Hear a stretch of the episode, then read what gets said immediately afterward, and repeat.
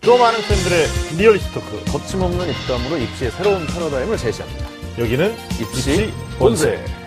네, 반갑습니다. 저는 애매한 입시 정보를 명확하게 정해드리는 남자, 애정남, 하기성입니다.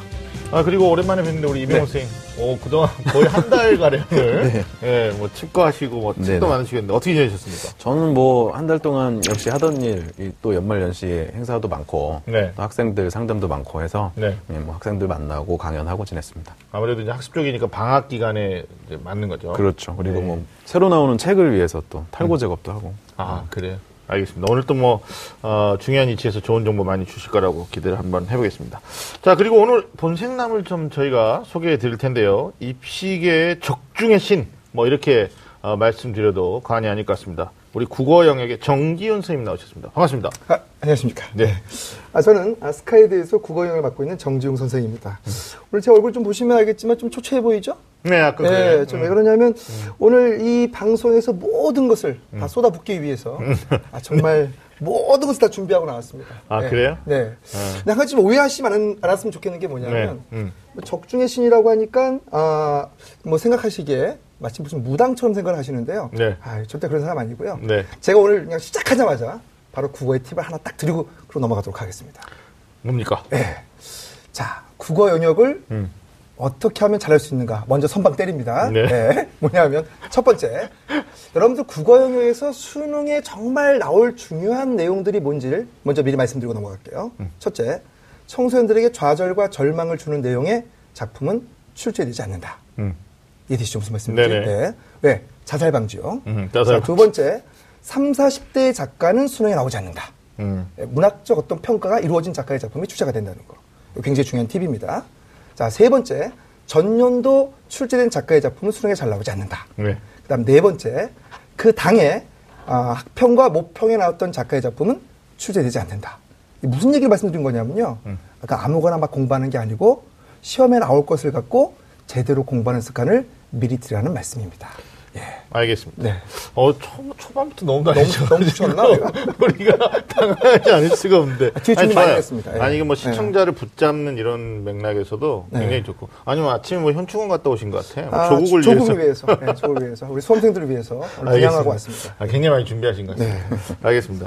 사실 뭐 17학년도 입시도 이제 막바지로 가고 있는데 이제 최근에 그 정시 모집에 대한 이제 주요 대학들의 결과들이 발표되면서 사실 이제 그 당락에 따라서 학생들이 뭐 일희일비하고 있는 그런 형국입니다.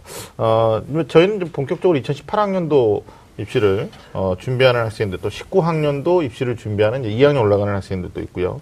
뭐 예비 수험생들이 한참 바쁘게 움직이고 있지 않습니까? 음, 정준 선생님 혹시 이제 입시 현장에 계시다 보니까 네. 분위기 어떻습니까? 아, 요새 사실 좀 국어는 조금 좀 먹고 살만합니다. 아 그래요? 네. 네. 그것도 겨울 방학 때 되면 이제 학생들이 많이 수학 준비를 되게 많이 하지 않습니까? 그렇죠, 평소. 네. 국어가 변별력이 생기고 좀 어려워지다, 어려워지다 보니까 음. 국어가 좀 잘 되고 있는 상황이고요. 네. 아, 그래도 아직 이제 경제적인 이제 어떤 위기, 음. 여파로 인해서 네. 학우가 좀 썰렁한 분위기는 좀 있는데. 그러니까요. 예, 그래도 수학하고 국어 중심의 음. 아, 학생들이 좀 강의를 좀 듣고 있습니다. 그렇죠. 예. 영어 절대 평가 때문에 아무래도 이제 수학에서 어, 국어까지 이제 중심 이동이 좀 되고 있는 거고 네. 사실 또 경기가 안 좋은 것도 좀 없지 않아 있는 거죠. 그렇죠. 뭐 요새 학원 경기에 뭐안 좋은 거는 주지의 사실이고요. 네. 그리고 또 예전처럼 잘하는 아이들을 보고 보통 아이들이 이렇게 함께 모여드는 분위기가 없어지고 음. 예, 좀 힘든 친구들은 그러니까요. 좀 다른 쪽으로 많이 관심을 돌리는 것 같습니다. 그러니까요. 이게 어떤 어떻게 보면 이제 겨울 방학은 이제 수능 학습에 대한 어떤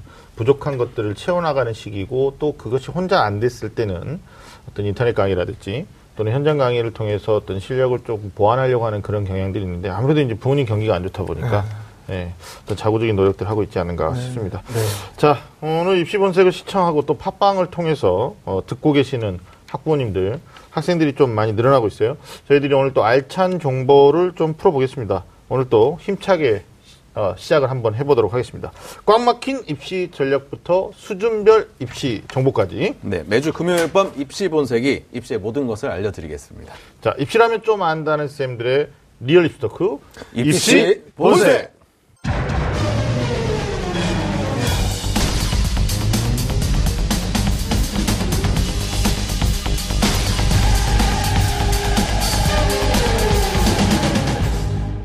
자, 그럼 오늘의 주제를 좀 함께 알아보겠습니다. 정준 선생님. 겨울방학 특집. 음. 너네가 모르는 공부 X 파일. 네. 그겁니까? 네. 예. 많이 아까 준비하신 것 같은데. 네. 그러니까 네. 아, 너희들이 모르는 공부 엑스파일을 오늘 우리가 공개하겠다. 네. 뭐 이런 거죠. 네, 네, 네. 알겠습니다. 보통 네. 이제 겨울 방학 갔다가 학습의 어떤 승패를 좌우하는 골든 타임이다. 네. 뭐 이렇게 우리가 말할 수도 있습니다. 본격적인 입시 레이스 들어가는 예비 고3 학생들 네. 또 대입 결과가 달라질 수 있는 시기이기 때문에 네.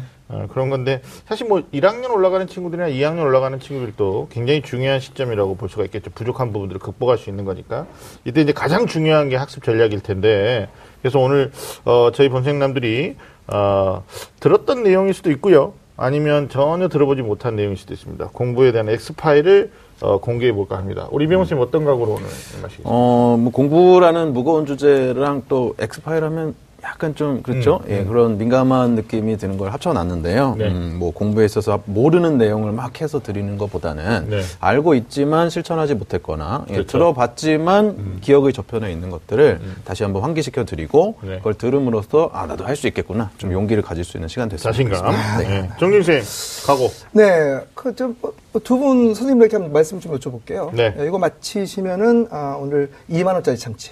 네. 음, 참치. 역설법이 뭘까요, 역설법? 역설. 역설법. 자, 우리 공부해 주시겠어. 반어하고 헷갈려가지고 이렇게 항상 문제에 많이 나오는 네. 그런 내용들이죠. 그러니까 본질이 뭐냐는 거죠, 역설의 본질. 저희가 지금 반어하고 헷갈리다는 건 역설의 본질이 아니거든요. 그렇죠. 네. 우리 게스트 중에 우리를 시험하는 사람이 한 명도 없었는데 말씀해 주시죠. 네. 아, 네. 뭐, 모르시는 거죠, 지금? 아, 그렇죠. 네. 음. 아, 맞습니다. 반하고 되게 많이 묶여서 음, 나오는데. 모순이 있는 거죠, 모순. 소리 없는 아우성. 음. 그죠? 황홀한 재앙의 시간은 가고. 자, 이 말씀 드리는 이유는 뭐냐면요. 예. X파일인데, 그럼 X파일은 모르는 거지 않습니까? 네. 하지만 다 아는 거죠. 아, 예. 그걸 학생들이- 꺼내려고 지금 네, 그렇죠. 그렇죠. 모를 것 같지만 아는 거죠. 오케이. 자, 예. 그거예요, 그거. 그러니까 음. 본질은 뭐냐면, 아, 우리 TBS 교통방송에 이런 얘기 있죠. 상담받고 대학 가자. 네, 아니 방송이 있죠. 있죠, 그런 방송 네, 있지 올해부터 않습니까? 목요일까지. 예, 근데 대학 가는 애들이 있어요. 네, 예, 어떤 애들일까요?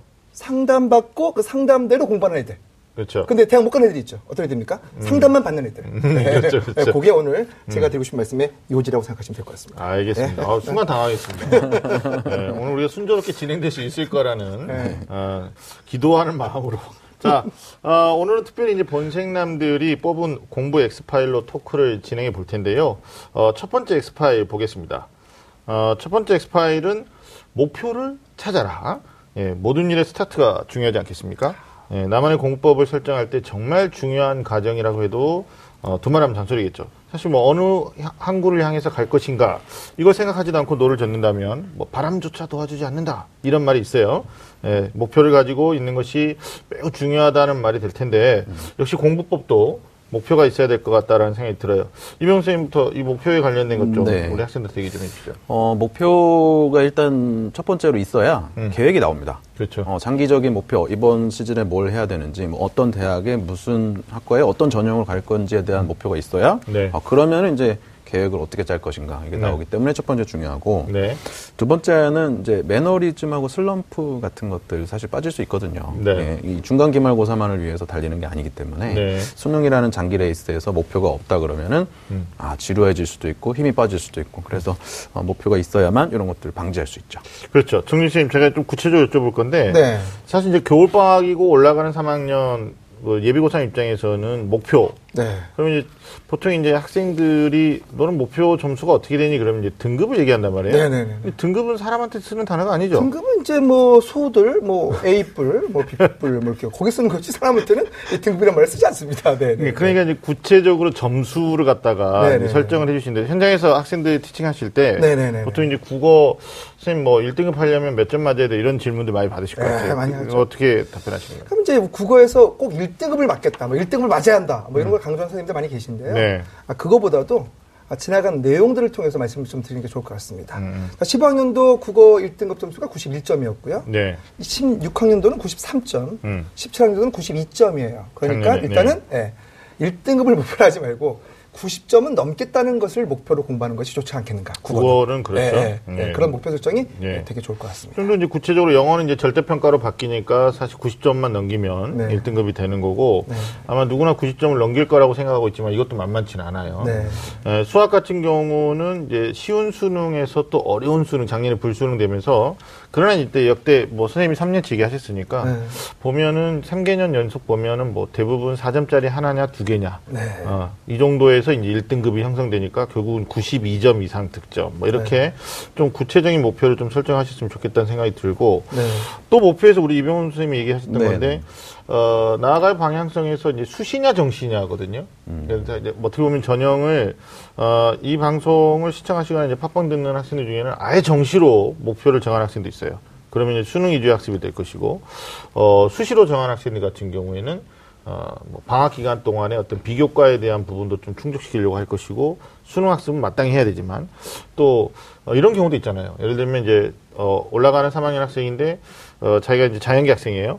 근데 나는 수능에서 one 과목을 두 개 하겠다. 그럼 예를 들면 뭐 생명과학 one, 화학 one 이렇게 두 개 하겠다. 근데 어, 학종을 준비해야 되는데 학종은 전교과를 본단 말이에요. 그러면 3학년 때 two 과목 내신을 어떻게 해야 되느냐. 뭐 이런 질문들이 이제 목표에서 구체적으로 나올 수도 있는 거죠. 그렇죠. 두 과목을 하자니 또 우선순위가 높은 것들이 있을 수 있고. 그렇죠. 그렇죠. 그렇다고 또 안 하자니 3학년 때 여유가 없고. 음. 그래서 고민들을 많이 하는데 저 같은 경우는 다른 과목들이 어느 정도 기본이 되어 있고 또 네. 이 수능이 아니라 이제 내신을 활용한 수시에 대한 비전이 있다면 네. 두 과목에 대한 예습은 필요하다라고 많이 얘기해 줍니다. 그렇죠. 조금. 전 잠깐 뭐 잠깐 드릴 말씀이 있다면 아니, 뭐 편하게 얘기하셔도 돼요. 네. 목표를 제가 그냥 간단하게 좀 음. 정리를 좀 한다면 음. 어, 현실과 맞지 않는 허황된 목표는 음.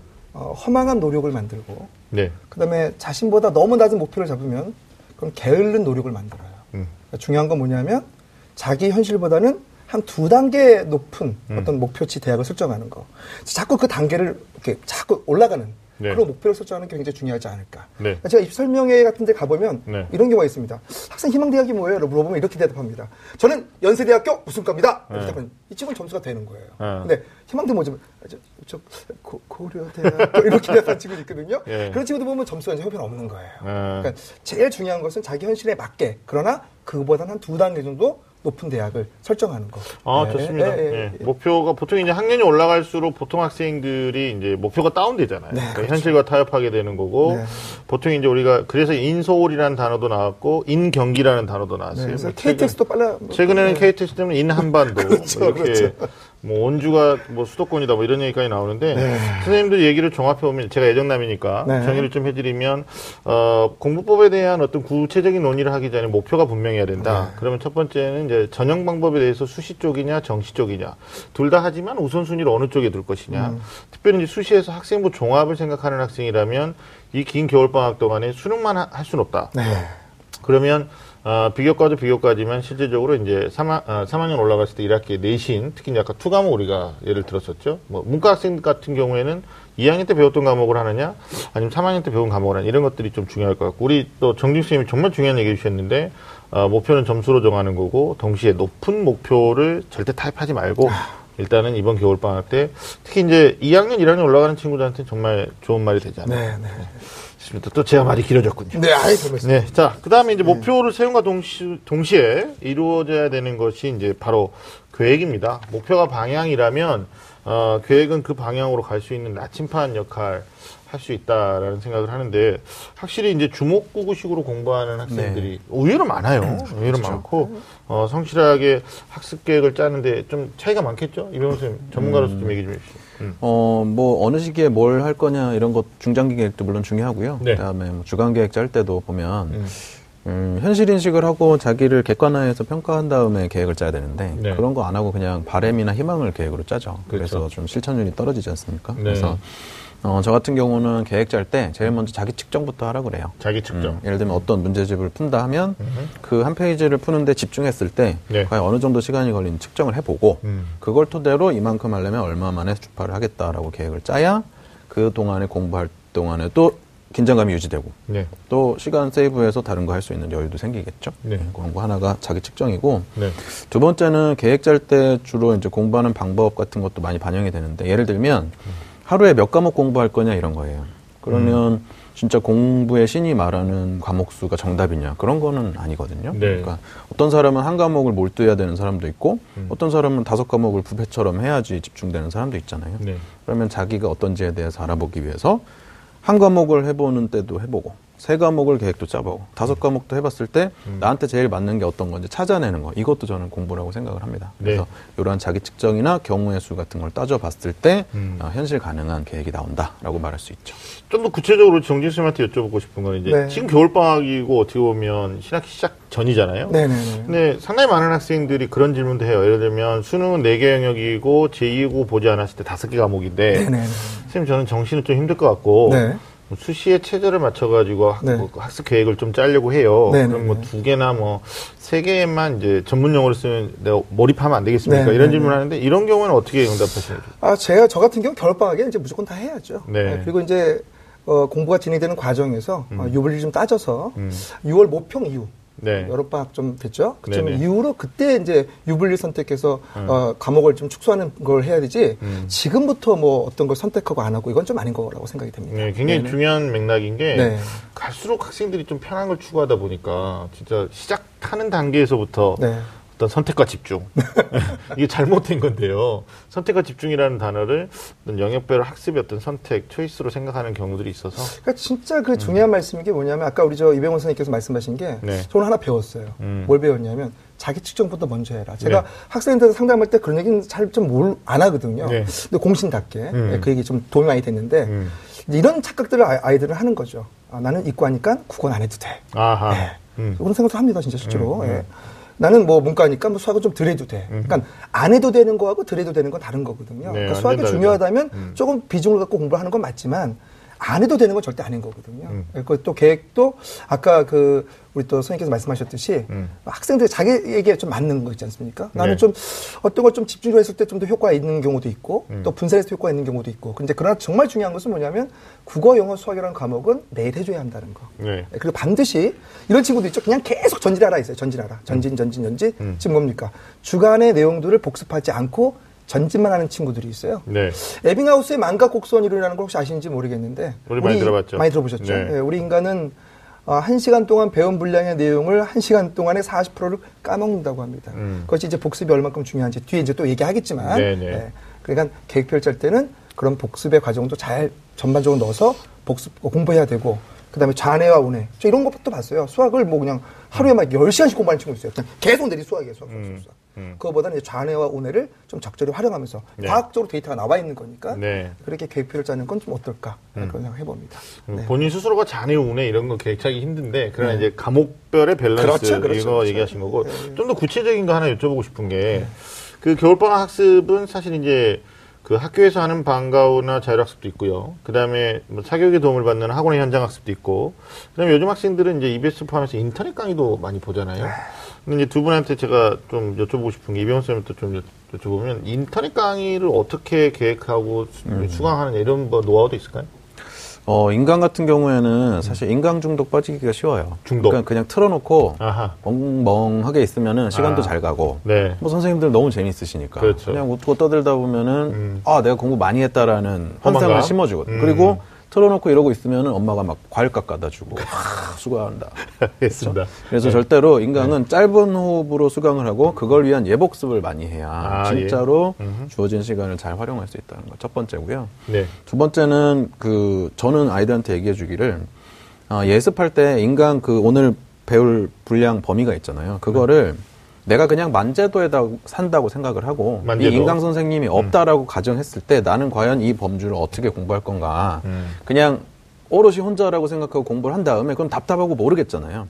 그거를 인강 선생님을 통해서 설명을 들었을 때 정말 감사하고 이해도 잘 된다. 근데 그런 사전 작업 없이 그냥 오늘 계획 됐, 시간 됐으니까 인강 듣는다. 이러면 인강 중독에 빠져서 시간만 많이 가고 공부 효과가 떨어지죠. 아, 중독이라는 말이 좀 메시지가 있네요. 우리 네. 또, 뭐, 정진 쌤은 또 인터넷 강의로도 굉장히 또 학생들에게 많은 그 인기를 누리고 계시는데, 뭐 국어 과목에 특정 주셔도 될 것 같은데, 인터넷 강의 이렇게 활용해라. 좀 팁을 주신다면. 국어 과목에 특정할 필요 없이 네. 예. 그러니까 지금 우리 이병호 선생님 말씀이 정말 맞는 게 음. 그 인강 중독을 저는 이렇게 좀 말을 바꿔보고 싶습니다. 음. 학만 하는 거죠. 학. 학. 학. 음. 학, 학. 그러니까 학만 하니까 학을 뛰는 겁니다. 예, 그러니까 배움은 있으되 예. 자 오늘 참치 3만 원짜리 문제 나갑니다. 저희가 오늘 먹어야 네. 뭐 이게 타이틀 보면 재밌잖아요. 네네네. 제가 항상 학생들한테 목표를 설정치를 네. 조금 줍니다. 그쵸. 이거 하면 뭐, 주, 뭐 줄게 뭐 줄게. 음. 습자에 들어간 요자가 무슨 자인지 혹시 아십니까? 날개 웃자. 네, 날개 요자죠. 네. 이 날개 요자가 왜 들어가는지요? 음. 이거 이게 맞히 이걸 맞히시면은 그 다음 네. 밑에 오는 단어를 그 설명하기 위해서? 아, 아닙니다. 아닌가요? 아닙니다. 또, 또 틀렸군요. 네, 또 틀렸죠. 이게 뭐냐? 음. 새가 날기 위해서는 날개짓을 수천 번 해야 한다. 그래야 날 수 있다는 겁니다. 그렇죠. 그것이 습, 즉 복습의 의미라는 거거든요. 음, 음. 그러니까 중독의 의미는 뭐냐면 듣기만 하는 거죠. 그러니까 우리 이병호 선생님 말씀 한번 번질이 걸 겁니다. 듣기만 하되 자기 것으로 만드는 체화 과정이 부족하다. 예. 선생님 어떻게 제 말씀이 맞는지? 아, 맞습니다. 정확합니다. 자, 그 말씀 드리고 싶은 거죠. 예. 예, 저도 인터넷 강의에 대한 좀 팁을 드리면 현장에서 학생들한테 사실 그 부모님이 특히 이제 어머님들이 어떤 학원 강의는 어, 수십만 원의 강의료를 지불하고 어, 정해진 날 정해진 시간에 가서 수강을 하잖아요. 절대 조는 사람 없고. 근데 이 인터넷 강의는 이제 그보다 훨씬 비용이 저렴하거나 아예 돈을 안 내거나 이러다 보니까 스스로 구속력이 좀 없는 거죠. 그래서 겨울방학 지금 진행되고 있는데 어, 팁을 하나 더 드리면 저는 인터넷 강의는 반드시 종강 시점을 꼭 정해라. 그래서 거기서부터 뒤에서 역으로 어, 일주일에 몇 강을 들어야 되고 또 무슨 요일 날 들어야 되고 또 몇 시부터 몇 시까지 들을 것인가에 대한 구체적 계획을 수립하고 네. 그리고 가족에게 그 시간표를 공개하고 예, 그래서 감시자 역할을 해달라고 요청하고 한다라면 중독되는 일 없고 학만 하고 멈추는 일이 없지 않을까라는 네. 생각도 해봅니다. 학습 계획상에서 어, 저희들이 글쎄 뭐 구체적으로 뭐 어떻게 뭐 초등학생들 티칭하듯이 뭐 수립할 수는 없으니까 어, 계획 수립하는 과정에서의 팁을 조금 드려봤습니다. 자, 두 번째는 이제 공부 엑스파일 어, 탐구왕이라는 주제를 가지고 한번 얘기를 해볼 텐데요. 언뜻 들으면 이상하게 들을 수 있어요. 예, 저는 이제 가끔 현장에서 탐구 소년, 뭐 탐구 소녀, 뭐 이렇게 얘기하는데, 어, 분명히 있습니다. 탐구 성적이 거의 스카이급인데, 국영수 성적, 아니면 이제 국영수에서 특정 영역이 하나나 두 개가 안 나와가지고요. 예, 좀 바닥을 치는 학생들인데, 어, 선생님, 이거 이제 사례를 한번 우리가 점검, 이, 뭐, 정림쌤 워낙 제자들이 많으니까, 네네네. 혹시 뭐, 국수형 중에서 안 나왔는데 탐구 잘 나와가지고 대학 가는 사례 있습니까? 이번에 있었어요. 아, 이번 이번에 17학년? 있어. 이번에 음. 어, 저 그 목동 양종고 다니는 학생인데 이름 어. 공개할 수 없고 아니, 거기까지 좁히면 안 돼요. 아, 그거 안 되죠. 예, 안 되죠. 예, 예. 예. 국어 2등급 나왔어요. 2등급 중에서 좀 제일 좋았고. 네, 초반. 1등급에 예, 가까운. 네, 예. 그 다음에 이제 수학이 이과인데. 예. 수학이 3등급이 나와버린 거예요. 그렇죠. 절망적이죠. 네. 어. 영어도 3등급인가 막 이렇게 나왔을걸요. 아니, 영어는 저, 아니었나? 저도 아, 아, 전화 영- 통화를 했었는데 아, 영어 맞다, 맞다. 1등급. 영어 1등급이요. 예, 영어 예. 1등급이고 이제 그 다음에 아, 과탐이 다 1등급이 나왔죠. 하나 만점, 하나 네. 하나 틀리고. 네. 네, 맞아요. 그래서 이제 이번에 연세대학교 공대를 썼습니다. 네. 예, 근데 그런 경우는 있었죠, 사실. 음. 직접 목격을 했고 제가. 예, 예, 예. 예, 왜냐면 이제 정림 쌤이 저한테 전화를 하셔가지고 이런 학생이 있는데 실제로 수학을 이렇게 못했는데 연세대를 얘가 가겠다고 하는데 이게 가능성이 있느냐? 네. 가능성이 있다고 보는데 불안 요소는 없느냐? 네. 뭐 이렇게 해서 제가 어, 분석하고 얘기했던 경우가 있는데 실제로 이제 수학이 자연계 학생인데 3등급이 나오는 거는 1등급 점수하고 2등급 점수가 이과 점수가 좀 촘촘하잖아요. 그러니까 어 결국은 이 친구가 이제 3등급 뭐 3개 이상 틀려가지고 네. 됐는데 과학을 정말 잘 봤어요. 네. 네, 과학을 어, 하나 만점 맞고 한 과목 이제 3점짜리 하나 어, 들렸는데. 다 기억하시네요. 네. 제가 어, 그렇게 안 보이시는데 기억력이 예. 야, 역시. 제가 막 쓰면서 암기하거든요. 아, 정말? 야. 예, 얼마 안 된 제 일이니까. 제자인데도 더 잘 기억하시네요. 네. 그래서 어, 뭐 연세대 쓰고 또 한양대도 네. 예, 쓰는 경우에 있는데 아마 좋은 결과가 있을 거라고 예상하는데 어때요 이병호 선생님 쪽에서는 그런 사례가 있습니까? 어, 저희는, 음, 이 정도면은 사실 잘 하는 거잖아요. 그렇죠. 2등급, 3등급, 1등급에 1등급을. 네. 막 5등급, 5등급, 5등급에 탐구만 1등급 이런 거는 네. 사실은 잘은 없는 케이스인데 네. 보통 저희는 어떤 경우냐면 음. 다 5등급이에요. 그냥 탐구도. 근데 그런 아이한테 영어 수학부터 기반을 잡자고 하면 되게 좌절스럽거든요. 아는 게 너무 없으니까. 네. 그런 경우에 탐구는 그래도 노력이 점수로 환산이 빠르잖아요. 네. 그래서 탐구에서 등급을 빨리 올린 다음에 음. 거기서 용기와 자신감을 가져가지고 음. 영어 수학으로 도전시키는 경우가 많죠. 자, 아까 저기 우리가 국수형은 이제 뭐 등급 점수의 목표치를 좀 얘기를 했었는데, 이병 선생님 말씀하신 네. 김에, 어, 실제로, 어, 1, 2학년 학생들도 좀 귀담아 드려야 되는데, 탐구가 분산돼 있잖아요, 과목이. 이제 한국사가, 어, 어, 필수 과목 지정되니까 문과 9개 과목이고 이과는 이제 원투로 8개 과목인데 어, 여기도 마찬가지로 뭐 소한테 쓰는 등급을 목표로 할 수는 없으니까 점수를 음, 좀 네. 알려주시면 좋겠는데 그 음. 통계가 나오잖아요. 네네. 음. 이게 어 뭐 학생들이 많이 선택하는 거 몇 개 좀 말씀드릴게요. 네. 생윤 같은 경우에 1등급 점수가요. 네. 15, 16, 17학년도 합쳐봤을 때 한 45점 이상은 돼야 됩니다. 무조건. 네. 음. 그리고 음. 사회문화 같은 경우가 1등급 받으려면 뭐 45, 46 이상 역시 돼야 그렇죠. 되고요. 예. 물론 만점 받는 해도 있기는 하지만. 그렇죠. 그다음에 한국지리 같은 경우에는 뭐 47점 이상 받아야 돼요. 아, 진짜 맞아요. 열심히 해야 돼요. 3개년 이상 네, 맞아요. 네. 이거 정말 잘 외우는 친구들이 있거든요. 네. 그다음에 과학 같은 경우는 화원 같은 경우에 음. 뭐44 점 정도 이상은 해야 음, 한 1등급. 1등급 을 음. 시작한다고 보시면 되고 어, 생원 같은 경우에도 한 42, 43점 음. 이상은 받아야 된다. 또 예. 지구과학은 요게 또 지구과학이 쉽지 않습니까? 그렇죠. 45점 이상은 받아야 된다. 이렇게 네. 생각하시면 됩니다. 최근에 또 이과 학생들 중에서 그 지구학 선택하는 학생들이 굉장히 많아지고 있는데 어, 굉장히 중요한 말씀 해주신 게 탐구 공부하는 학생들이 이제 2학년 때부터 저는 어떻게 보면 워밍업과 스타트 해야 된다고 보거든요. 어. 왜냐면 내신 네. 공부하면서 수능으로 연계되는 건데 몇 점을 득점해야지 1등급인지 그리고 그 1등급과 2등급 간의 점수 차이가 거의 한 문제예요.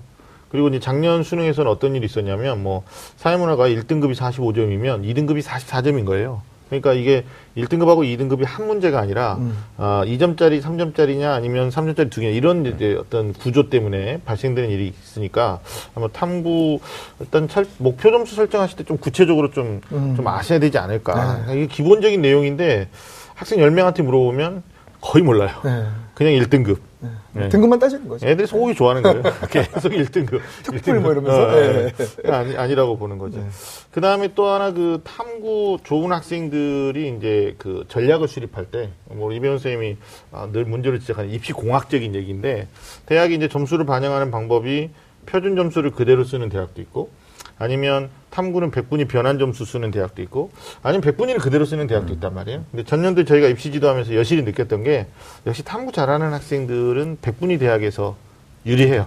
예, 유리해요. 그러니까 혹시 지금 이제 올라가는 3학년인데 뭐 여학생이다. 그러면 이하여대 뺀 나머지 여대 그리고 뭐 교대인데 광주나 대구나 부산교대 뭐 희망한다 그러면 이 탐구 잘하는 걸 다른 과목에 좀 파생해 아까 말씀하셨듯이 예, 이렇게 어 좀 긍정의 전이를 시켜가지고요.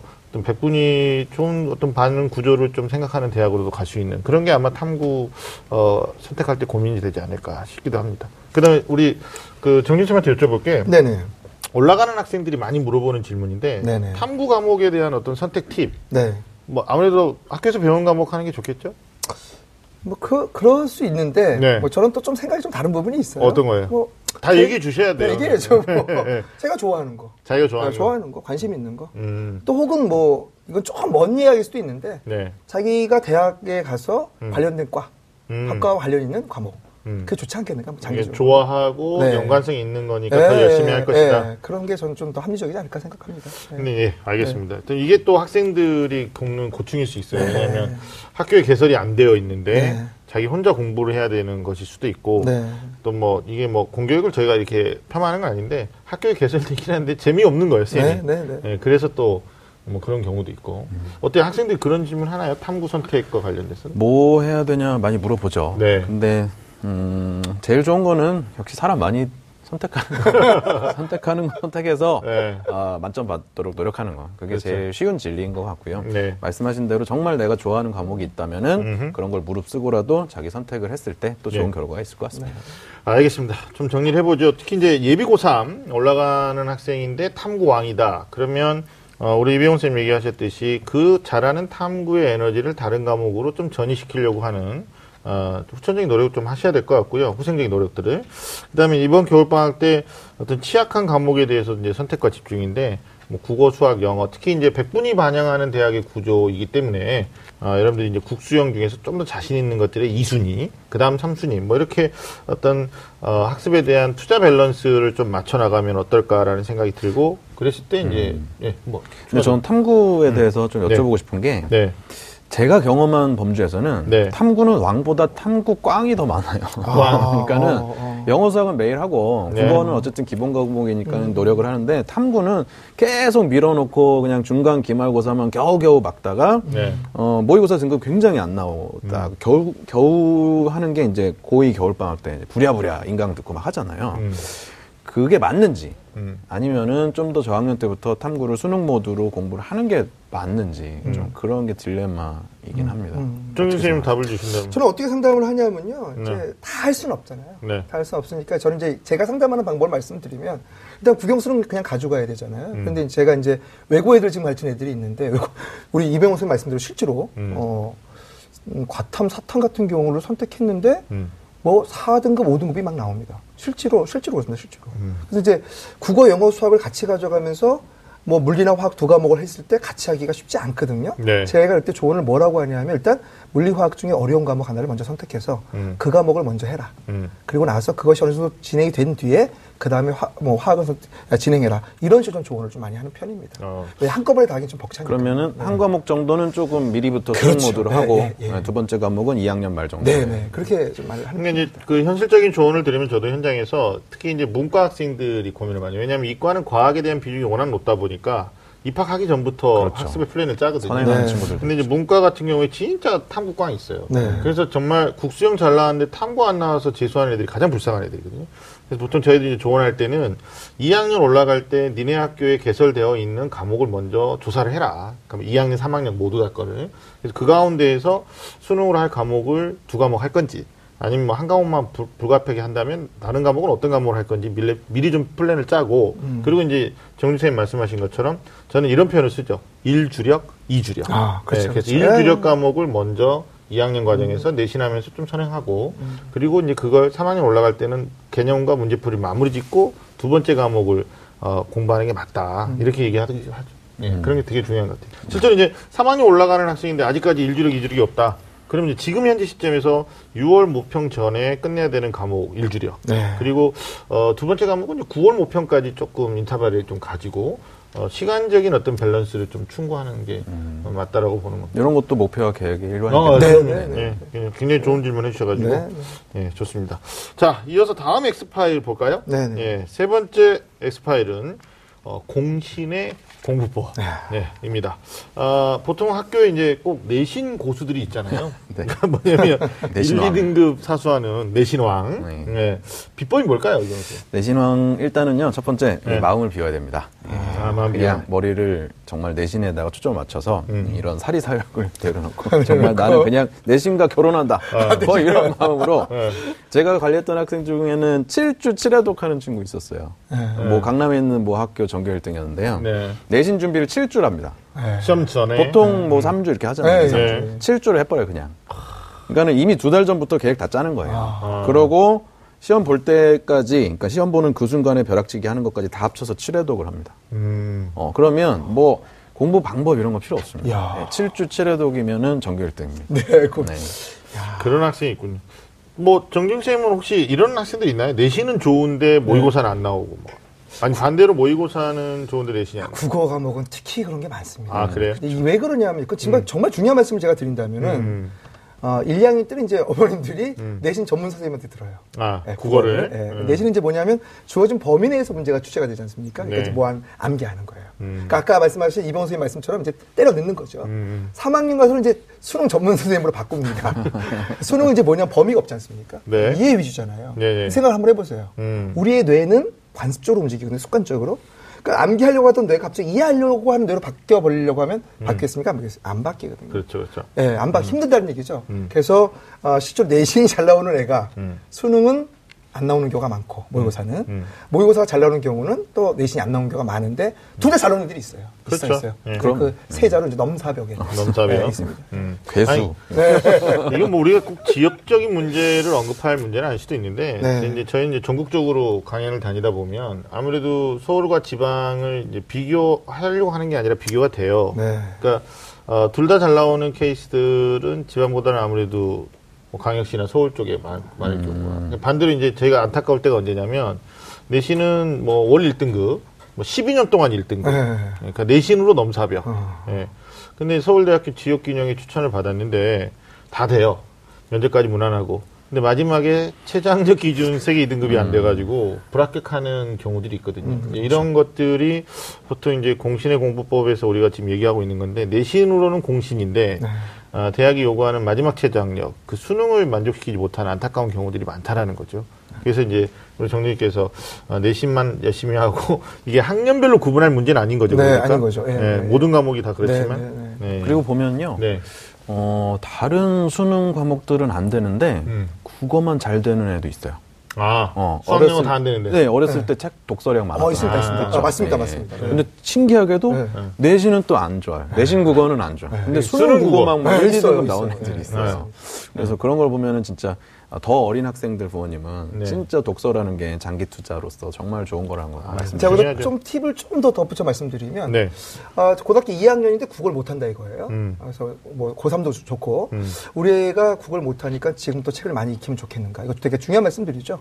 음. 아, 우리 머릿속에는 LSD라는 언어 습득 능력이 있습니다. 네. 이게 13살까지 가거든요. 네, 어렸을 어렸을 때부터. 때 음. 언어를 조기에 배우면 잘 되는 말이 그런 이유입니다. 언어 습득 장치죠. 네, 그거. 어렸을 예. 때 장치. 음, 음. 근데 그것이 13살 되면 없어져 버려, 이후에는. 네. 그러니까는 그 이후의 독서는 사실은 크게 큰 효율성이 의미를 떨어진다. 있지. 맞죠. 음. 그러니까 음. 조기의 독서가 아까 말씀하신 정말 중요하다는 말씀 드리고 싶습니다. 네. 야, 이게 또 고3, 또 고2 올라가는 어머니 입장에서는 그걸 우리가 진작 얘기 들었어야 되는데 이럴 수 있는데. 근데 그럴 때 저희 같은 전문가가 필요한 거죠. 아, 그렇죠? 네, 네. 고2, 3때 안 돼. 독서할 수 없어, 이제. 네. 그럴 때 저희 같은 전문가가 네, 필요한 그-. 그때 필요한 게 공부법. 그때 네, 네. 그럼 1등급의 비밀 공부법 국어 비밀 뭐 좀 알려주셔야 돼요. 지금 얘기해야 되나요? 네, 그러니까 아, 뭐 언제 얘기하실 거예요? 지금 얘기하죠. 네, 오늘 뭐 말씀드리죠. 네. 사실 지금 수능이 국어 영역은 상당히 심각한 문제입니다. 음. 뭐 어떤 문제냐면 아마 아실 거라고 생각이 되는데 어 45문항을 75분 안에 풀어야 됩니다. 80분이 네. 아닙니다. 5분 마킹 해야 되니까. 그렇죠. 그럼 출제 교수들한테 여쭤보고 싶어요. 당신들은 과연 풀 수 있는가? 음. 자, 일단 뭐예요? 지문의 길이가 굉장히 길어졌습니다. 네. 그러니까 뭐냐면 본질적인 국어 싸움이 아닌 뭐와의 싸움이다? 시간과의 시간과의. 싸움입니다. 음. 이번 같은 경우도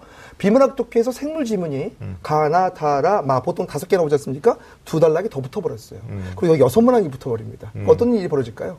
읽고 또 읽고 문제 풀다가 또 읽고 시간이 모자랄 수밖에 없는 거예요. 그러네요. 그럼 제일 제가 듣기 힘든 문제 뭐냐면 선생님 시간이 모자라는데 어떻게 하면 시간을 줄일까요?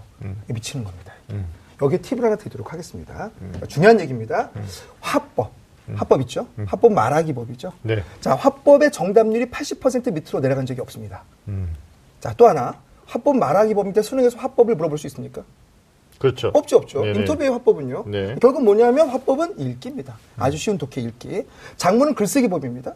글짓기 법을 물어볼 수 있습니까? 없습니다. 역시 장문도 정답률 80% 밑으로 내려간 적이 없습니다. 음. 그럼 역대 수능에서 정답률이 가장 낮았던 영역이 있습니다. 음. 네, 어떤 영역일까요? 문법입니다. 다. 아, 문법. 랭킹 1위 정답률 27, 23% 문법. 음. 랭킹 2위 정답률 27% 문법. 랭킹 3위 정답률 28% 문법이었습니다. 음. 무슨 얘기냐면 문법 문제 두 문제는 어렵게 갑니다. 음. 그 다음에 이제 어디를 어렵게 가겠습니까? 비문학 독해. 그렇죠. 어렵게 갑니다. 음. 자, 올해도 어렵게 갔지요. 작년에도. 올해도 제가 단언컨대 어렵게 갑니다. 그럼 제 얘기는 무슨 얘기냐면, 제가 생물 지문을요, 생물을, 생물하는 친구보다 제가 못합니다. 애한테 물어봐요. 네가 나보다 생물 잘하지? 네. 근데 국어 영역에 나온 생물은 내가 잘 풀까? 네가 잘 풀까? 그럼 뭐라고 대답하겠습니까? 저 국어 선생이니까. 그렇죠. 송중 선생님이 잘 풀죠. 예. 잘 풀지만 전 시간이 많이 걸립니다. 음. 그런데 제가 어떻게 푸냐면 쉬운 데서 시간을 세이브해서 어려운 데 시간을 씁니다. 즉 쉬운 영역에서 시간을 세이브해서 어려운 데 시간을 쓸 줄 아는 방법을 배워야 한다는 거죠. 네. 또 하나 중요한 건 뭐냐면 자 여기서 김소리 진달래꽃이라는 작품이 나왔다고 쳐 예를 들면요. 근데 그거 처음 보는 작품이야. 음. 이거 처음 봐. 그럼, 그럼 뭐가 부족한 거죠? 절대 공부량이 부족한 거죠. 네. 무슨 말이냐면 출제 교수들이 음. 어느 정도 기본 아는 작품을 출제한다는 거죠. 그런 것들 어떻게 풀어야 된다? 빨리빨리 풀어야 되는데 처음 봐 그것도. 음. 그럼 어때요? 처음 보면. 당황하죠. 당황하죠. 네. 그러니까 시간이 더 모자라게 되고 음. 그런 거거든요. 그러니까 기본적인 공부 학습을 해주고 네. 빨리 풀 수 있는 부분은 빨리 풀어서 빨리 푸는 법이 분명히 있습니다. 네. 그래서 그것을 어려운 질문에 쏟을 수 있는 네. 그런 어떤 전략을 짜야 된다는 말씀을 드리고 싶습니다. 본인의 취약 단원도 있고 단원별로 얘기해 주셨지만 결국은 시간과의 싸움이니까. 네. 예. 그런데 되게 웃긴 게 뭔지 아세요? 음. 그 시간을 줄 수 있는 아주 기가 막힌 방법이 뭐냐면요. 기본 개념이에요. 개념. 개념을 제대로 알면 문제를 되게 빨리 푸는 방법을 습득할 수 있습니다. 그러니까 재수생들이 안 되는 과목 중에 하나가 이제 국어라고 그러거든요. 네네. 그러니까 선생님 말씀에 입각하면 개념은 하지 않고 네. 이제 문제를 너무 적극적으로 문제만 풀려고 덤빈다 이렇게 네. 해석해도 무리가 없는 거예요. 이게 지금 학소장님께서 이런 질문을 할 수 있다는 이유는 뭐냐면 네. 정말 많은 학생들과 상담을 했기 때문에 이런 질문이 가능하거든요. 음, 고3이 되면 무조건 모의고사 문제만 풀려고 해요. 네. 재수생도 역시 모의고사 문제만 풀려고 합니다. 네. 제가 그래서 애들한테 물어봅니다. 네가 과연 고3인가? 어. 아까 이병헌 선생님께서 말씀하셨죠. 자기의 능력이 지금 어디인지를 정확히 체크해라. 나는 무늬만 고3은 아닌가? 음. 자, 이, 이 방송 듣는 학생들에게 한번 물어보겠습니다. 자, 오늘 참치 5만원짜리 갑니다. 네. 지금 맞춘 적이 있나요? 한 번도, 네, 한 번도 없습니다. 없어요. 저도 이번에는 맞춰야 돼요. 맞춰야 됩니다. 네. 중학교 2학년에 나오는 국어 기본 개념입니다. 음. 자, 요, 요 질문을 던졌을 때 공부 좀 한다는 외고 친구도 대답한 친구를 본 적이 없습니다. 거의 왜? 없습니다. 아? 거의, 예, 거의 진짜 그럼 고3 중에. 저희는 못 맞추겠군요. 아니, 못 맞춰도 건 아니라는 얘기죠. 그렇죠. 맞히면 뭐 대박이고 어. 참치 먹는 거죠. 저희 자존심 마지막에 살려주시는 거죠. 분석과 분류의 차이점은 무엇일까요? 분석과 분류. 예. 비문학 독해 나오는 기본 개념입니다. 아, 이병 선생님 맞힐 것 같아요. 네. 눈빛이. 눈빛이 벌써 참치 두 마리가 보였습니다. 참치 두 마리가. 분석과 분류. 분류는 네. 어, 종류를 나, 이렇게 나누는 음. 분석이? 분류. 분류는 종류를 음, 나누는 네. 거고 네. 분석은 하나를 네. 이렇게 파헤치는 파헤치는. 그렇죠. 네. 거 이걸 아닐까요? 이제 그래도 아시는 거예요. 그래요? 아시는데 정확히 모르는 거죠. 음. 이거 어떻게 알아야 되냐면 일상적인 의미로 이해하는 게 아니라 국어적인 의미로 이해할 수 있어야 된다는 거거든요. 네. 분석은 구조와 구성 요소와의 관계입니다. 자동차를 분석하면 엔진, 기어, 바퀴로 나눌 수 있죠. 네. 그런데 분류는 뭐냐면 나누는 기준을 갖고 쪼개는 거예요. 예를 들어서 자동차를 용도로 갖고 나누면 자가용 택시, 버스가 될 수 있죠. 네. 즉 분류는 뭐냐면 상위 개념과 하위 개념의 관계예요. 근데 음. 대부분 학생들이 뭐라고 대답하냐면 분석은 쪼개고요, 분류는 나누는 거예요. 음. 이해되시죠 무슨 말씀인지? 음. 그러니까 비문학 두께 지문에요 이런 게 나옵니다. 뭐 일에는 뭐 내재적인 일이 있고 외재적인 일이 있어요. 음. 그럼 설명 방법은 뭡니까? 이렇게 딱 맞. 설명 방법은 음. 뭐죠? 분석의 분류예요.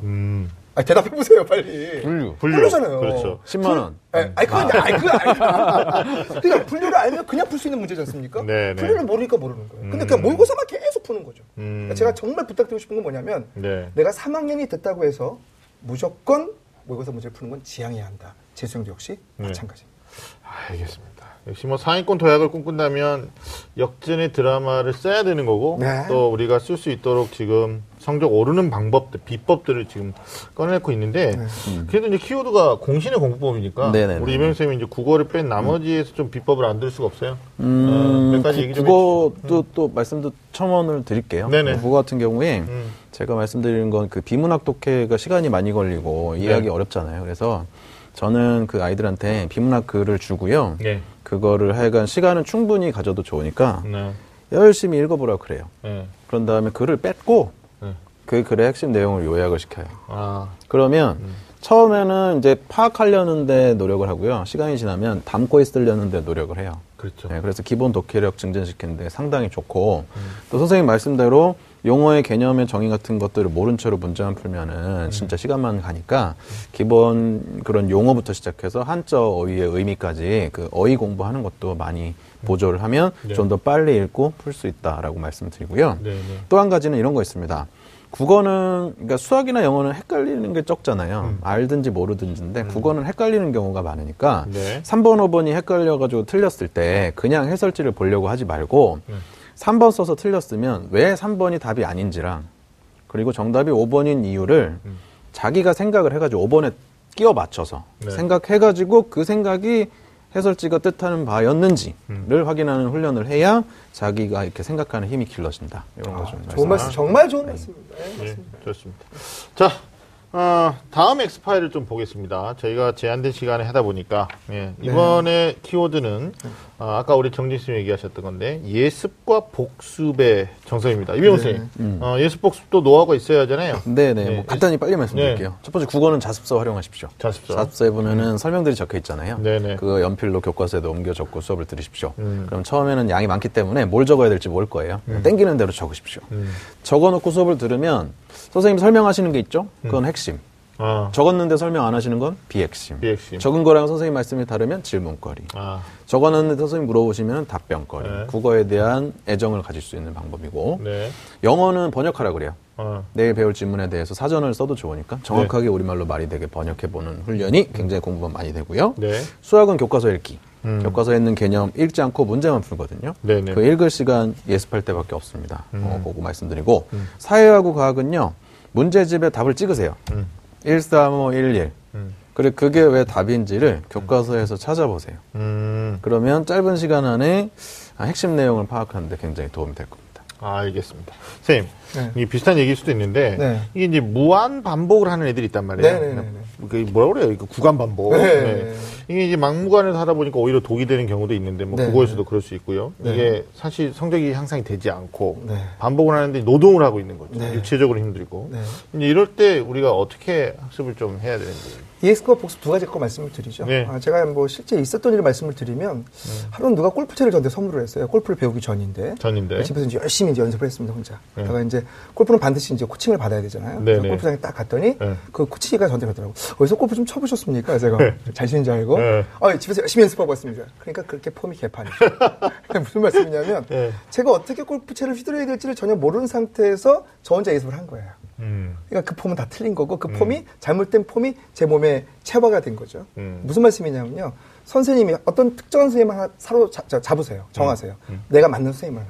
그래서 그 선생님의 공부 방법을 구어, 뭐 정중이면 정중 선생님 공법을 갖고 음. 매습 먼저 하지 마시고 그 공법대로 공부를 하세요. 네. 그리고 반드시 그 공부법대로 문제를 푸는 훈련을 하셔야 됩니다. 음. 그런데 이런 친구들이 있어요. 선생님 해도 안 돼요. 해도 안 돼요. 음. 문제는 뭐냐면 해도 안 돼요. 얼마나 했을까요? 음. 한두 번 해보고 안 된다 그래요. 요즘 애들은 금방 포기합니다. 음. 예, 포기는 죽을 때 하는 거지 않습니까? 그렇죠. 예. 그러니까 수없이 많이 해봐야 되는데도 불구하고 그 다음에 또 하나 중요한 건 뭔지 아십니까? 이 선생 저 선생 강의를 듣는 거예요. 예를 들어 아. 시 분석법을 정중생한테 듣고 딴 사람한테도 들어요. 네. 그럼 어떻게 되는지 아십니까?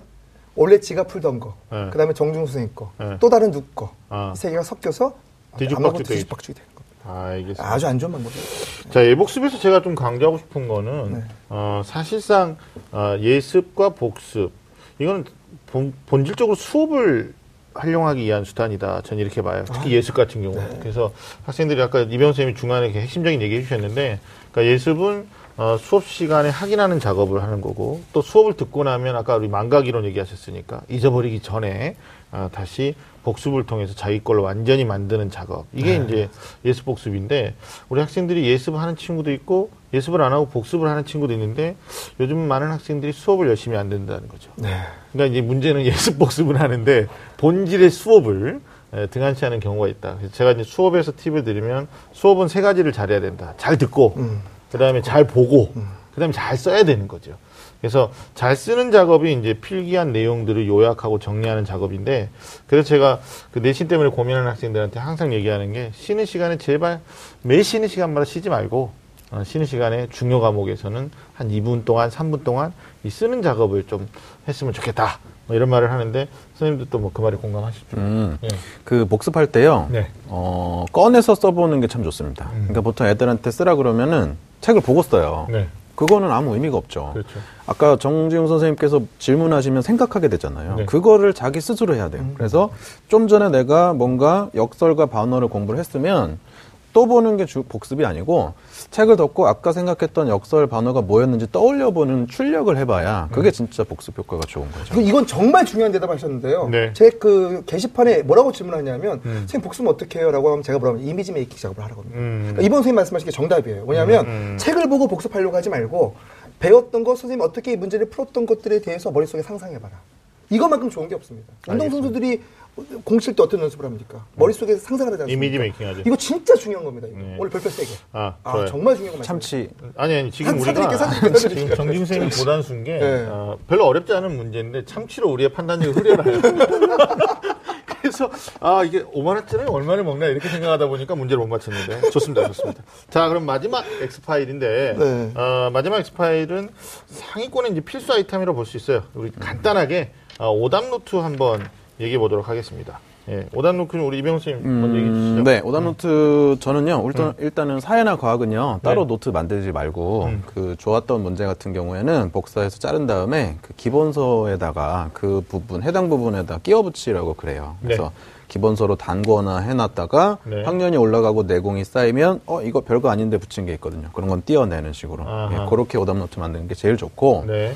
수학은 진짜 1등급부터 9등급까지 모두 다 오답노트를 쓰라고 말씀을 드리거든요. 근데 네. 중요한 게 뭐냐면 오답노트 만드는 데만 이렇게 만족하는 애들이 있어요. 근데 이건 활용을 하는 게 중요하거든요. 맞아요, 그래서 맞아요. 오답노트를 이렇게 만든 다음에 만들 때그 복사해서 잘라서 붙일 거 아니에요. 네. 그러면 그 문제 사이의 간격을 아주 박하게 여백을 박하게 두고 네.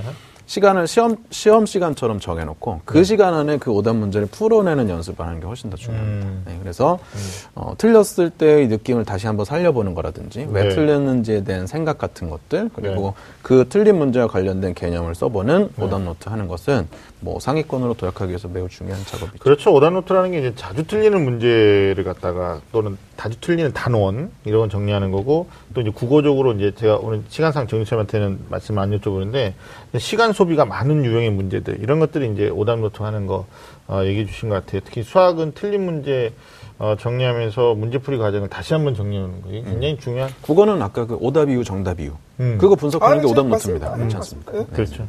네. 뭐 추가적으로 하신 말씀? 아니 뭐 너무 좋은 말씀하셨어요. 솔직하게 말씀드려서. 그렇죠. 예. 거기다 덧붙여 하나 말씀드리면 기출 좀 말씀드리고 싶어요. 기출. 예. 어. 어, 애들 다 기출 풀거든요. 네. 하, 하 선생님, 네. 기출 푸는 이유가 뭘까요? 어, 실전 훈련이죠. 네. 그리고 실제로 내가 어, 수능을 출제하는 사람들의 문제를 미리 경험하는. 기출의 의미는 이거죠. 지나간 과거의 역사는 음. 음흠. 앞에 미래의 어떤 전망을 밝혀주거든요. 그게 기출의 의미예요. 그렇죠, 그렇죠. 근데 우리 애들 기출 문제 어떻게 푸는지 아십니까? 이미 다 답을 알아요. 많이, 많이. 음흠. 그냥 푸는 거예요. 음. 어, 이거 정답 3번인데 이러고 풀어요.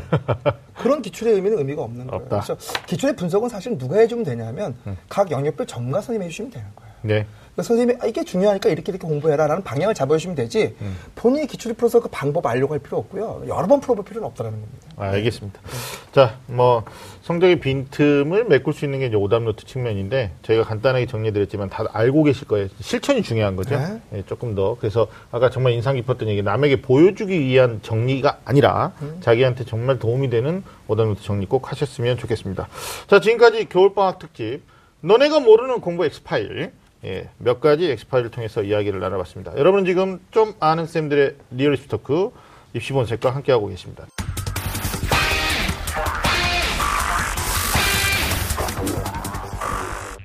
네. 겨울방학 특집 너네가 모르고 있는 공부 엑스파일 계속 이어가 보겠습니다. 이번엔 기적의 공부법에 대한 얘기를 해볼 텐데, 네. 자, 간혹 이런 일이 일어나기도 해요. 정말 아니었는데, 네. 정말 자기 표현으로 바닥이었는데, 네, 네. 정말 말도 안 되는 일이 일어나가지고, 네. 어, 뭐, 정말 이건 수시가 아니라 정시죠. 네, 네. 예, 명문대에 진학한 사례가 우리 정중쌤 있죠? 있죠. 네. 네, 있죠. 있고 저부터 제 사이트에 네. 영상도 찍어놨습니다. 그래? 네. 아, 실존 인물로? 실존 인물이죠. 어. 뭐 거짓말 뭐라고 하겠습니까? 그렇죠. 네. 네. 말씀 좀 드려볼까요? 네. 짧게. 이, 이병호 선생님, 그 주변에서 올 9등급 보신 적 있습니까? 아, 없어요. 그거 되게 힘든 거. 네, 올 9등급. 네. 숨어 있지만 나타나지 않는 거거든요. 아, 그래요? 네. 제 제자 중에 이제 축구 선수였어요. 십자인대가 끊어져가지고. 음. 사실 이제 왔어요. 축구 끝나고 생명 끝나고. 음. 어 그때 첫 모의고사에서 국어 8점, 영어 10점. 네. 저 실제 10점 만점. 아, 100점 만점입니다. 실제입니다, 실제. 예. 그래서 왔는데, 이제, 뭐, 정말, 좀 와서, 야. 뭐, 어떻게 해야 될지 모르는 거죠. 찍는 거지 않습니까? 네. 근데 대학 가겠다는 의지는 있어요, 또. 운동했잖아요. 운동했으니까 그래요. 뭐가 있냐면, 되게 규칙적이야. 음. 그래서 또 아무것도 없으니까 말도 잘 들어. 그래요. 그래서 어떻게 했냐면요, 걔한테 제가 해준 건 뭐냐면, 일단 분수 델쌤 뺐으면 못해요. 일단 네. 걔가 체육학과 학생이었기 때문에 수학은 보지 않았어요, 일단은요. 네네. 그래서 영어 아주 기초 영문법부터 네. 중학교 학원 가서 EBS 있으니까 음. 그것도 역시 마찬가지로 음흠. 그래서 그걸 제가 좀 꼼꼼하게 봐줬습니다. 음. 성적 올라갈까 안 올라갈까요? 올라갔어요. 아, 안 올라가죠. 아, 처음엔 안 올라갔어요. 처음엔 이 수능과 직계되는 게 아니니까 안 올라가지 않습니까? 그래서 제가 자주하지 말고 열심히 공부하라고 했어요. 계속 그 기본기를 내공을 자꾸 쌓아줬, 어, 쌓여있게 했습니다. 네. 8월 달에 6등급으로 올랐어요. 아, 그 등급에서. 예. 그 다음 놀라운 것은 10월 달에 2등급이 됐어요, 올. 오. 그리고는 수능에서는 올 1등급 한양대학교 스포츠학부 음. 4년 장학금. 실제입니다. 그래? IQ 한번 측정. IQ는 그렇게 제가 봐서 그렇게 좋은 IQ가 아니었습니다. 아닌데 축구 잘하는 사람들도 IQ도 그 모르겠어요, 그거는. 네. 어떻든 간에 그 아이에게 되게 중요했던 건 뭐였냐면, 네. 어, 자기의 과거에 어떤 아픔이 있었어요. 네. 아픔, 네. 가- 가정의 아픔, 이런 아픔이 있었고, 그 아픔을 바탕으로 그것이 어떤 도약할 수 있는 계기가 됐다라는 거죠. 예, 계기. 자, 그 다음에 이제 뭐였냐면, 아, 규칙적인 습관과 함께 선생님의, 전문가의 말을 받아들여서 거. 수용할 수 있는 태도. 아무것도 모르니까. 음, 근데 진짜 문제는 뭐냐면 아시잖아요. 조금 한다는 애들이 아 이러면서 안 하거든요. 음, 아시지 않습니까, 잘? 그래서 그런 사례가 있었고 또 이번에 하나 단편적으로 하나 말씀드리면 중앙 상담하셨잖아요. 네. 중앙대 공대쯤 갈아이었는데 음. 서울대 공대 안정권 아직 발표 안 났지만 그렇죠. 아, 그 아이는 뭐였냐면 음. 제가 서울대 공대 갈 수 있다고 얘기했더니 맨 처음에 안 믿었어요. 자기가 과연 갈 수 있다. 공부에는 뭐가 필요하다? 자신감이 필요하다는 거죠. 할 수 있다는 자신감. 음. 예, 그리고 이번에 놀라운 점수가 나왔다는 거 아마 아실 거 아닙니까? 네네네. 이런 사례들이 사실 없는 건 아니에요. 많진 않지만. 네, 알겠습니다. 어, 우리가 되게 기적적인 얘기인데, 아니, 또 사이트 있다 그러니까 믿음이 가고. 아, 보셔요. 뭐. 네, 네, 네. 네. 알겠습니다. 의지 문제. 예? 그런데 중요한 건 뭐냐면 그걸 음. 보면 애들이 감동을 받죠. 야, 나도. 근데 그 아이가 그 점수를 올리기까지 이게 얼마나 피나는 피눈물이 있었다는 거. 예. 그걸 아이들은 보지 못하고 결과만 보는 거예요. 그렇죠. 자기 또 걸로 만들어야 그렇죠. 되는데. 예. 뭐, 고등학교 1학년 학생이라면 아직까지 기회가 있어요. 또 3학년 학생도. 아, 고3도 충분히 기회 그럼요. 있습니다. 충분히 기회 있습니다. 예. 예. 늦은 감이 없잖아요, 시간. 아니요. 괜찮아요? 박영진이라는 학생이 있었습니다. 실명 박영진. 얘기해도 돼요? 아, 괜찮아요. 와, 또좀 오래된 얘기인데. 음, 음. 아, 상고 나왔어요. 음. 예, 첫 모의고사 150점. 음. 두 번째 모의고사 145점. 음. 시골에였거든요. 음. 포기 안 돼요. 그래서 얘가 넌 평생 고졸로 살아라고 제가 저주를 했죠. 음. 근데 그 아픈 말을 듣고 열심히 공부해서 381점 맞고 고대 교육학과 붙었습니다. 아, 그래요. 예? 진정 같아요. 시간이 시간이 중요한 게 아니고 구체적이에요. 어, 시간이 그치. 중요한 게 아니라 의지의 네. 문제라는 겁니다. 의지의 문제. 야. 아, 가능하긴 해요. 뭐 저도 이건 뭐 사적인 얘기긴 하지만 제 동생이 예전에 이제 예전에 전문대라고 그랬 전문대 학교 다 떨어졌었거든요. 네. 재수해가지고 이대 갔습니다. 어. 그러니까요. 네, 불가능하진 어, 안 않습니다. 네, 제 동생 IQ 한 110 정도밖에 안 되기 때문에 확실히 가능해요. 동생한테 지금 이거 허락 받고 얘기하시는 거 괜찮아요. 강의 때도 맨날 하기 때문에 이미 네. 뭐다 이게 설명될 때 또 이게 가족 불안이라는지 아닌지 모르겠습니다. 아, 알겠습니다. 저희는 아무래도 이제 성적이 되는 친구들이 많이 와서 이렇게 핸들링하는 작업을 많이 하는데 어, 선생님 같은 그런 기적적인 사례는 없습니다. 중요한 이제 포인트는 뭐냐면 결국은 역경을 극복해내는 사람들에게는 다른 사람들과 유별난 DNA가 있는 게 아니다. 네. 예, 역경을 극복하고자 하는 의지 네. 그리고 그 초심 처음 먹었던 마음을 마지막까지 실행에 옮기는 어떤 꾸준함 지속성이겠죠. 그러니까 덧붙여 말씀드린다면 음. 시간이 모자라지 않습니까 학생들이? 음. 아닙니다. 의지가 시간을 만듭니다. 알겠습니다. 뭐그 얘기 하고 싶은지도 몰라요. 옆에서 정말 훌륭한 멘토가 있었기 때문에. 네. 어, 뭐 뭐, 그런 어, 얘기를 뭐. 제 입으로 하기는 뭐 어렵지만 뭐 그것이 또 아니라고 볼 수는 없는 거죠. 알겠습니다. 네. 알겠습니다. 알겠습니다. 뭐 좋은 일이죠. 역설인가요? 자, 네, 이번에 이병훈 쌤한테 여쭤볼 텐데 이제 공신들은 이제 공부 내용을 정리해서 단고나 한다. 아, 네네네. 잠깐 말씀하셨는데 네. 어떤 전략입니까, 단고는? 어, 그런 거 한번 생각해 볼 필요가 있어요. 내가 수능 날, 음. 그 뭐, 이렇게 수험표라든지 뭐 필기구나 도시락 말고 네. 뭐 들고 갈 건가. 쉬는 시간 생각보다 길거든요. 네. 그랬을 때, 어, 수학 공식이나 개념 정리 노트, 네. 뭐 자기가 만든 영어 단어장, 그리고 탐구 영역 1, 2 기본서, 음. 그리고 한국사 교과서, 요 5종 세트는 들고 들어가야 되거든요. 네네. 그거를 만드는 여정이라고 보셔도 좋아요. 그래서 아. 그 각각의 한 권에 내 공부 3년의 엑기스가 다 녹아들 수 있도록 네. 정리하는 게 이제 단권화 과정이죠. 네. 음, 이걸 염두에 두고 공부하는 거랑 그런 거 없이 그냥 막 중구난방으로 공부하는 거랑은 결과에 있어서 많이 다를 겁니다. 알겠습니다. 아까 예복습에서 우리가 얘기했던 건데 결국은 그런 일련의 과정들이 누적된 아, 그런 자기 어떤 어, 샘플이 되는 거죠. 네, 표준이 되- 되는 게 아마 단권화 노트 이렇게 정리할 수 있을 것 같습니다. 자, 어, 제가 뭐 생각하기에는 뭐 기적을 만드는데 습관도 한몫을 좀 할 것 같다라는 생각이 듭니다. 공부법을 정착한 학생도 있고 이제 만들어가고 있는 학생도 있는데 생활 습관이 굉장히 중요하잖아요. 어, 우리 정진수 형부터 네. 어, 공부할 때 이것만은 피해야 된다. 네. 어, 이건 뭐 이거는 뭐 타협의 어떤 조건이 안 된다. 네. 어떤 게 있을까요? 이 방송을 들으신 수험생들 혹은 학부모님들 같이 좀 따라했으면 좋겠습니다. 음. 생각을 바꾸면 생각을 바꾸면 어, 행동이 바뀌고 행동이 바뀌고. 행동이 바뀌면 음. 예, 습관이 바뀌고 네. 습관이 바뀌면 음. 인격이 바뀐다. 네. 예. 그러니까 인격이 바뀌면 가장 기본적인 존재는 뭐냐면 할 수 있다는 생각의 마인드를 가져야 한다는 네. 거죠. 음. 자, 그 다음에 두 번째 뭐냐 습관이거든요. 이 습관을 둘러싸고 있는 이 습관을 만드는 게 바로 뭐냐면 영어로 얘기하면 surrounding, 음. 환경입니다. 환경. 음. 정말 중요한 게 뭐냐면 우리가 공부를 안 하는 게 있고 못 하는 게 있거든요. 음. 안은 뭐냐면 의지의 문제고 못은 뭡니까? 능력의 문제입니다. 요즘 애들은 공부를 안 합니까? 못 합니까? 안 하죠. 안 하는 게 아니고 못 하는 거예요. 무슨 말씀이냐면 음. 안 하게끔 환경이 못 하게 만들어 놨어요. 음. 주변에 주, 주머니에 있는 뭘 빼라? 스마트폰 없애야 됩니다. 그렇죠. 다 아실 거예요, 아마. 음. 그죠? 그 다음에 뭡니까? 생활 습관, 규칙적으로. 막 4시에 자고 7시에 일어납니다. 말도 안 됩니다. 음. 수영은 아침에 보거든요. 그래서 규칙적인 생활 습관, 토일도 일관되게. 어. 제가 강조하고 싶은 건 두 개입니다. 잠은 정확히 자라. 음. 그 다음에 주머니에 스마트폰을 당장 없애라. 그럼 어떤 애들이 이렇게 얘기해요. 선생님, 저 스마트폰 있는 거 별로 사용하지도 않는데요? 음. 그럼 거꾸로 물어보죠. 사용하지 않는 스마트폰은 왜 갖고 다녀? 음. 네, 이겁니다. 알겠습니다. 이병훈 선생님, 이것만은 피해야 된다. 네, 잘 말씀해 주셨고요. 추가로 두 개 더 하면 음. 게임하고 연애. 대학 가서 합시다. 아, 네, 이렇게 그래. 말씀드리고 게임하고 싶어요. 연애. 네. 어. 그 다음에 저는 하나 더 말씀드리면 드라마에 빠지지 말아야 된다. 요즘은 채널이 너무 많아졌어요. 그래서 요즘 무슨 드라마 봐요? 이런 질문하는 학생들이 있는데 그거는 선생님한테 할 질문이 아니다. 라는 말씀. 그 나중에 대학 가서 몰아서 보는 재미 있잖아요. 네. 아, 잠안 자고 몰아서 보는 재미. 그 짜릿함을 여러분들이 느꼈으면 좋겠다 싶습니다. 네. 자, 기적의 공부법에 대해서 이야기 나눠봤습니다. 여러분은 지금 좀 아는 쌤들의 리얼리스트 토크 입시 본색과 함께하고 계십니다.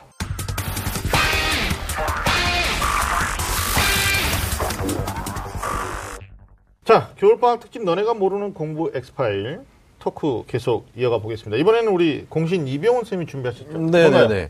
네, 공부법의 오해와 진실에 대해서 좀 파헤쳐 볼 건데요. 네. 그 선생님들께서는 365일 동안 책상을 사수하라 이런 말에 대해서 어떻게 생각하십니까? 쌤 어떻게 생각하세요? 아, 제가 이제 수업 시간에 그런 얘기 하거든요. 너희들은 기계다. 음. 예. 하지만 기계에도 뭐가 필요하다? 휴식이 필요하다. 기름칠이 필요하다. 기름칠. 그러니까 무조건 공부하는 것이 아니고 일주일에 음. 스트레스를 풀 수 있는 완충 어떤 시간을 반드시 둬라. 음. 근데 그것이 게임이어서는 안 된다.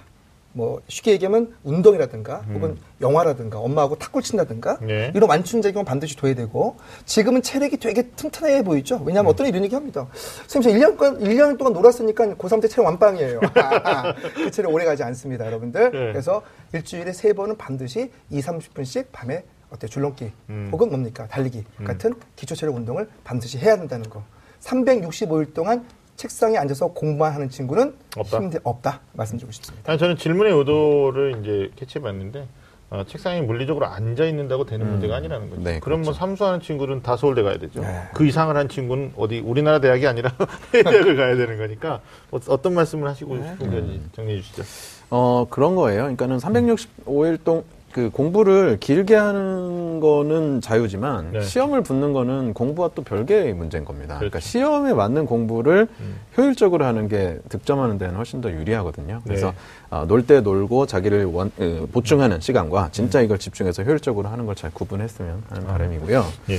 또 이런 거는 어떻게 생각하세요? 그러면은 음. 1등급이 하는 대로 그대로 하면은 나에게도 맞을 것인지에 대한 생각은 어떠세요? 제가 답하면 벤치마킹. 네. 그러니까 따라가면 어떠냐, 그러니까 네. 카피하면 어떠냐 이런 네. 건데 네. 저는 부분적으로는 맞을 수도 있다고 봐요. 그러니까 모든 과목을 그렇게 하는 건 아닌데 네. 자기가 정말 취약한 과목에 롤 모델을 정하고 따라가 보자. 네. 아, 어떤 어, 저는 뭐 눈치를 보게 되네.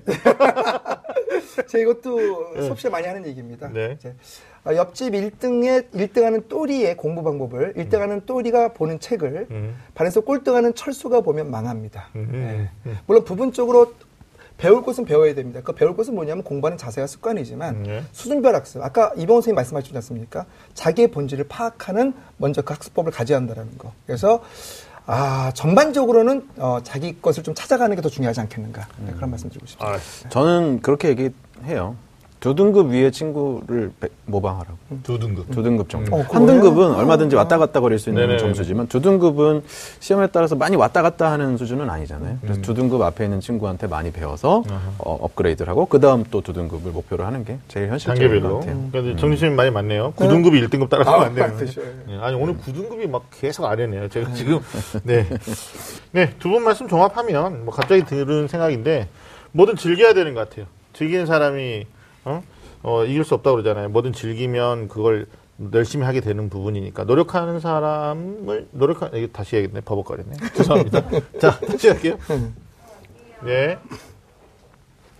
네, 두 분 말씀 정리하니까 갑자기 드는 생각이 그런 말 있잖아요. 왜 그 즐기는 사람을 노력하는 사람이 이길 수가 없다. 뭐 이런 말. 예, 안 들어보셨나 보네, 표정이. 들어봤습니다. 예, 예, 있죠. 공부도 마찬가지 같습니다. 게임 것 같다라는 거. 우리 이병선 아까 게임하지 말자고 그랬었는데 정말 공부와 친해지려고 하는 어떤 노력들. 그리고 오늘 좀 구체적으로 저희들이 접근했던 것들을 어, 좀 우리 학생들이 생각했으면 좋겠다라는 생각이 듭니다.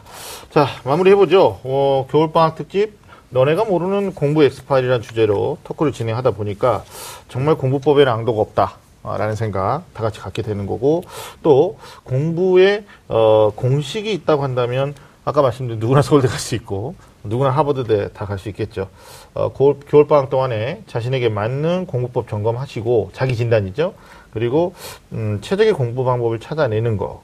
그럼 뭐 정착시키는 게 우선이 아닐까 싶어서 저희가 이제 말을 했는데 어, 두 분 쌤한테 마지막으로 어, 오늘 얘기한 것들을 종합적으로 어, 우리 학생들이 좀 이해하기 쉽게 어, 정진우 쌤부터 한번 마무리해 주시죠. 네, 정말 중요한 말씀 한 말씀 드리면서 마무리하겠습니다. 입시는 마라톤입니다. 여러분들은 100m 달리기로 혹시 입시를 준비하고 계신진 않죠.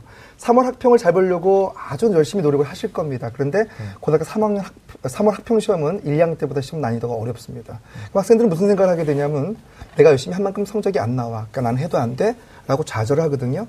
여러분의 목표는 3월 학평이 절대로 아닙니다. 바로 11월 16일 수능 날입니다. 그것을 목표로 삼아서 공부하는 장기적인 플랜을 짜시는 게 좋다는 말씀을 드리고 싶습니다. 다시 한번 말씀드립니다. 입시는 마라톤입니다. 네. 어, 공부에 있어서 물론 이제 방법을 오늘 많이 다뤄봤지만 사실 제가 현실에서 만나는 친구들 중에 공부하는 방법이 문제인 친구는 많지 않아요. 오히려 공부하는 양이 부족해가지고 충분한 양이 없는 채로 성적을 요구하는 경우가 더 많죠. 맞아요. 그래서 이 방송을 보는 친구들은 기본적으로 고등학생이 갖춰야 될 자기 스스로의 공부 시간 확보하는 걸 먼저 하시고 그걸 확보한 다음에도 성과가 나오지 않았을 때 정말 의미 있어지는 게 공부하는 방법이다. 라는 거꼭 말씀드리고 싶습니다.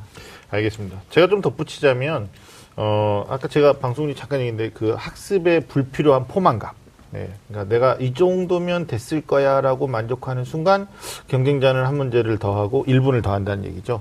어, 여러분 목표가 자기를 견인하는 것처럼 어, 나와 같이 경쟁하는 경쟁 상대가 어, 내가 놀고자 하는 이 시간에 무엇을 하고 있을까를 한번 생각해 보는 거. 이게 또 삭막한 얘기가 될 수도 있는데, 어찌 됐든 뭐 이 경쟁의 구조에서 자유로울 수는 없기 때문에, 어, 겨울방학 반드시 한번 점검해 보셨으면 좋겠습니다.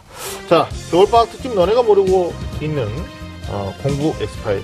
여기서 마치고요. 오늘 소중한 시간 함께 해 주신 이병훈 선생님, 정진 선생님, 감사합니다. 감사합니다.